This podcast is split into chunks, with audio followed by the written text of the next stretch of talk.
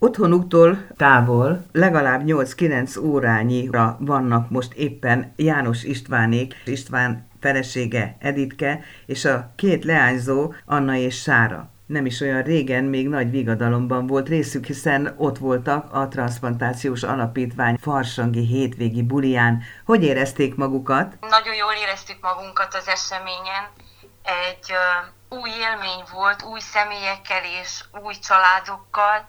Tele voltunk kíváncsisággal, és lelkesedéssel. Egyáltalán hogy szereztek tudomást arról, hogy van egy ilyen farsangi összejövetele az alapítványnak? Információt mi konkrétan a Facebookon tartottuk a kapcsolatot az alapítványjal. 2021-ben volt egy Provita díjátadás, amire mi is meg voltunk hívva, sajnos nem tudtunk részt venni, de utána is tartottuk Szalamonov Zsuzsával a kapcsolatot, aki az alapítványnak az elnöke. Mondjuk el, hogy tulajdonképpen hogy is ismerkedtek meg a transplantációs alapítványjal, mert hát az önök életében 2020. augusztus 19-e az egy nagyon boldog nap volt, hiszen világra jött második gyermekük Sára. Így van. Aztán néhány hónap múltán ez a felhőtlen boldogság bizony ugyancsak beárnyékolodott. Mi történt? Négy hónapos volt Sára kislányunk, amikor kiderült, hogy nem természetes sárga a bőre, nem természetes sárgulás van a szeme fehérjén, és ezért egy vizsgálatra mentünk Csíkszeredába, ahol több szakember tanakodása után tudtuk meg, hogy milyen lehetőségeink vannak, egyáltalán mi lehet a mi lányunkkal. Fokozatosan egyik napról a másikra tudtuk meg, hogy mekkora a baj, ahogy megkaptuk a leleteket, tehát a labor eredményeket, azok beszéltek igazán, hogy a leányzóval mi a probléma. Akkor, amikor a kórházból kijöttek, akkor még nem látszódott ennek a jele?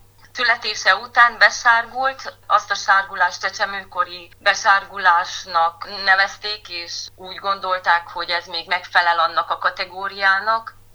Közben eltelt a három nap, kórházi kezelés, és a Covid-nak a protokollja szerint haladtunk, mivel szemmel látható nagyobb problémája nem volt a kicsikének, igazából akkor nem is látták, hogy lenne valami problémája, így hazaengedtek minket, és vártuk, hogy tisztuljon ki teljesen. Az ám ne felejtsük el, hogy a covidos időszak alatt történt mind az életadás, mind pedig a betegség megállapítása, és ez a megállapítás, ez ugye 2021. január 4-én történt. Így van. Akkor vonult be a feleségem a kislányjal, Sárával. December végén a karácsonyi ünnepkör időszakában már zavaróan sárga volt, kezdett a szeme is besárgulni, és akkor eldöntöttük, hogy egy komplex kivizsgálás keretén belül utána járunk, hogy mi lehet a baj. És vállaljuk a Covid adta mindenféle kihívást, mert most már ez tűrhetetlen, amit, amit mi is szemmel láttunk, illetve a családunk is, amit észrevett, hogy ez most már nem természetes,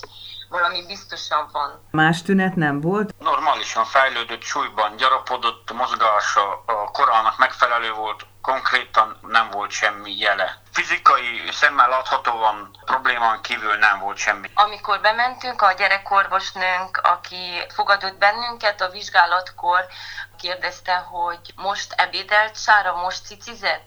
és akkor figyelte, hogy a pocakja, mint hogyha enyhén egy kicsit nagyobb lenne, a megszokotthoz képest, és hogy a székletének az állaga is vajon milyen, hogy azt is meg szeretné nézni, mert neki van egy sejtése, hogy milyen irányba mehetünk, hogy mi a diagnózis itt. És azt mondta, hogy egyelőre lássuk a labor eredményeket, és az szerint majd aztán igazodunk, hogy, hogy mi van vele. Ez aztán január 5-én ki is derült. 5-én egy újabb labort követte az elsőt, és akkor hatodikára időközben az ottani doktornő szakkönyveket, internetet böngészet, gondolom. Böngészve kereste a lehetőségeket és az okot meg a megoldást a dologra. Mi volt a diagnózis? Konkrét diagnózis nem adott, mondott egy lehetőséget, egy diagnózis, egy talán, úgy mondta, hogy talán az, hogy biliáris atrézia, de ne, nem volt megfelelő sem labor, sem technikai, sem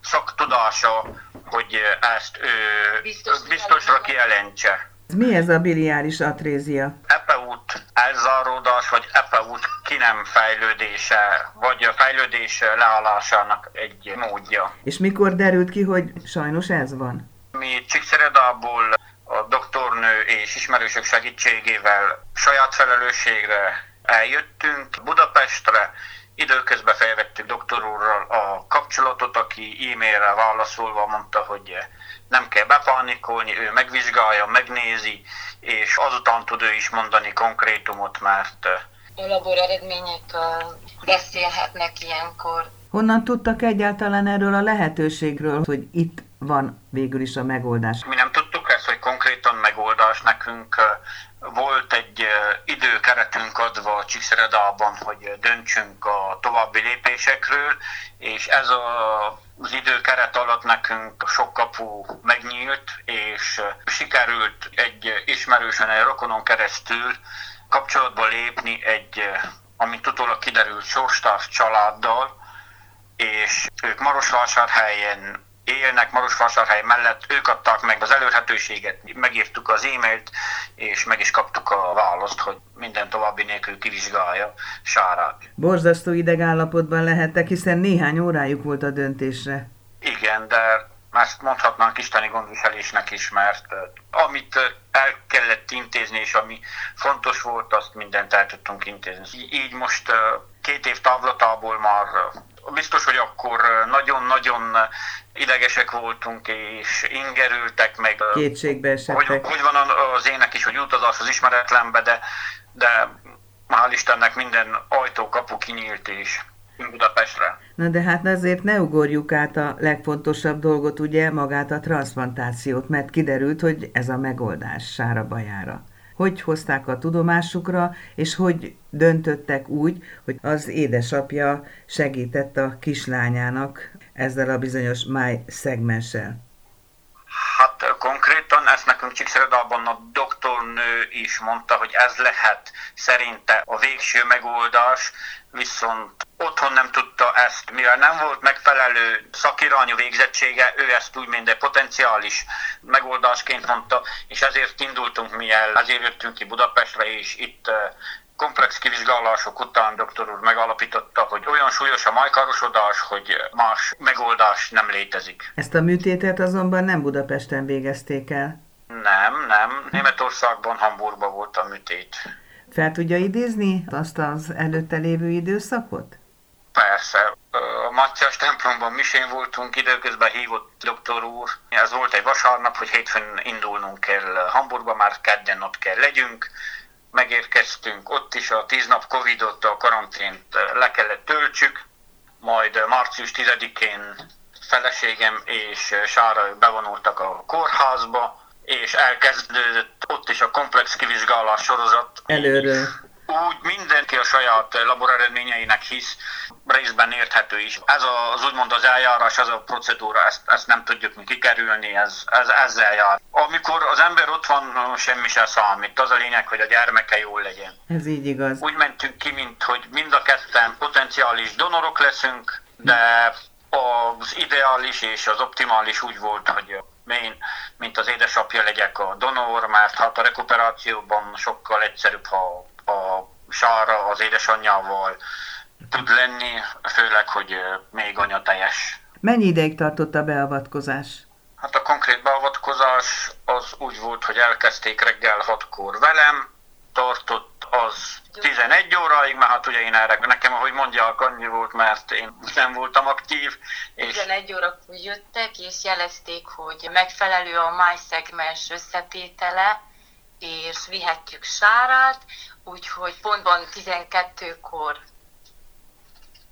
12-kor tolták be uh, sárát a műtőbe, mert ugye csak egy zárójel, addig nem kezdik el a recipiensnek a hasfalát felvágni, amíg a májszegmens nem jó. Úgyhogy ezért kell megvárni, hogy egyszer megnézzük, hogy jó-e az a máj graft, amit kivesznek a donorból. Igen. És az megfelelt az egész folyamat nem tudom én most... Igen, és délután három órakor hívott a férjem, ő már meg volt ébresztve, és éber volt, és tudott válaszolni a kérdésekre, úgyhogy ő három órakor már rendben volt, és este 9 órakor hívtak, hogy mehetek Sárához. Őt nem ébresztik, hanem betolják az osztályra, és akkor ott lehetek vele, találkozhatunk, és minden a terv szerint működött úgyhogy lehetek ott vele, velük. Úgy mondta, hogy férje akkor már tudott válaszolni a kérdésekre, nem úgy, mint ön az imént, mert gondolom, hogy elcsuklott a hangja, amikor a férje átvette Pontosan. a szót öntől,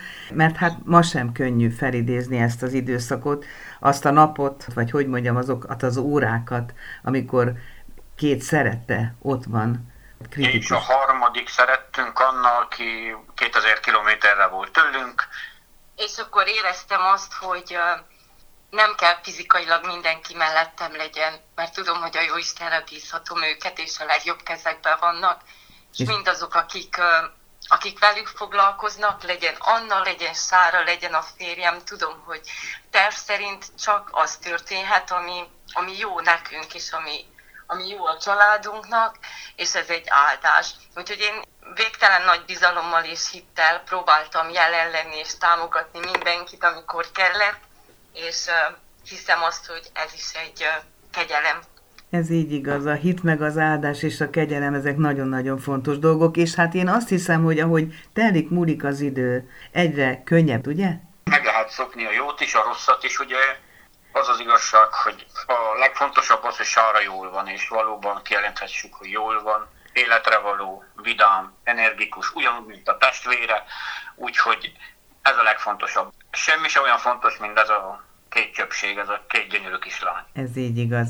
Egyébként meg az, hogy most már nem kell olyan gyakran jönni a kontrollra, az ellenőrző vizsgálatokra, az is mindenképpen pozitívum. Azt is meg tudtuk szokni, az se számított, hogyha két hetente vagy három hetente kellett jöjjünk. Itt nekünk most is ki van alakítva minden, mind a két lánynak megfelelő program van, amikor kijövünk csak azért, hogy ne az legyen, hogy autóba be, klinikára be, hanem játszóház, minden, amit tudunk, ami, ami mind a két leányzónak megfelel, játszótér nyáron, úgyhogy nem panaszkodunk. Minden a legnagyobb rendben van. Áruljuk el, hogy tulajdonképpen Budapest közelében vannak vecsésen, és ez az a bizonyos főhadi szállás vagy bázis, ahonnan bejárnak a kórházi kontrollra, ellenőrző vizsgálatra, megkezelésre, ugye? Ez is, meg több úgymond főhadi szállásunk van, mikor, hol. Sok mindentől függ, hogy milyen időszak van, mennyi időt maradunk Budapesten, úgyhogy van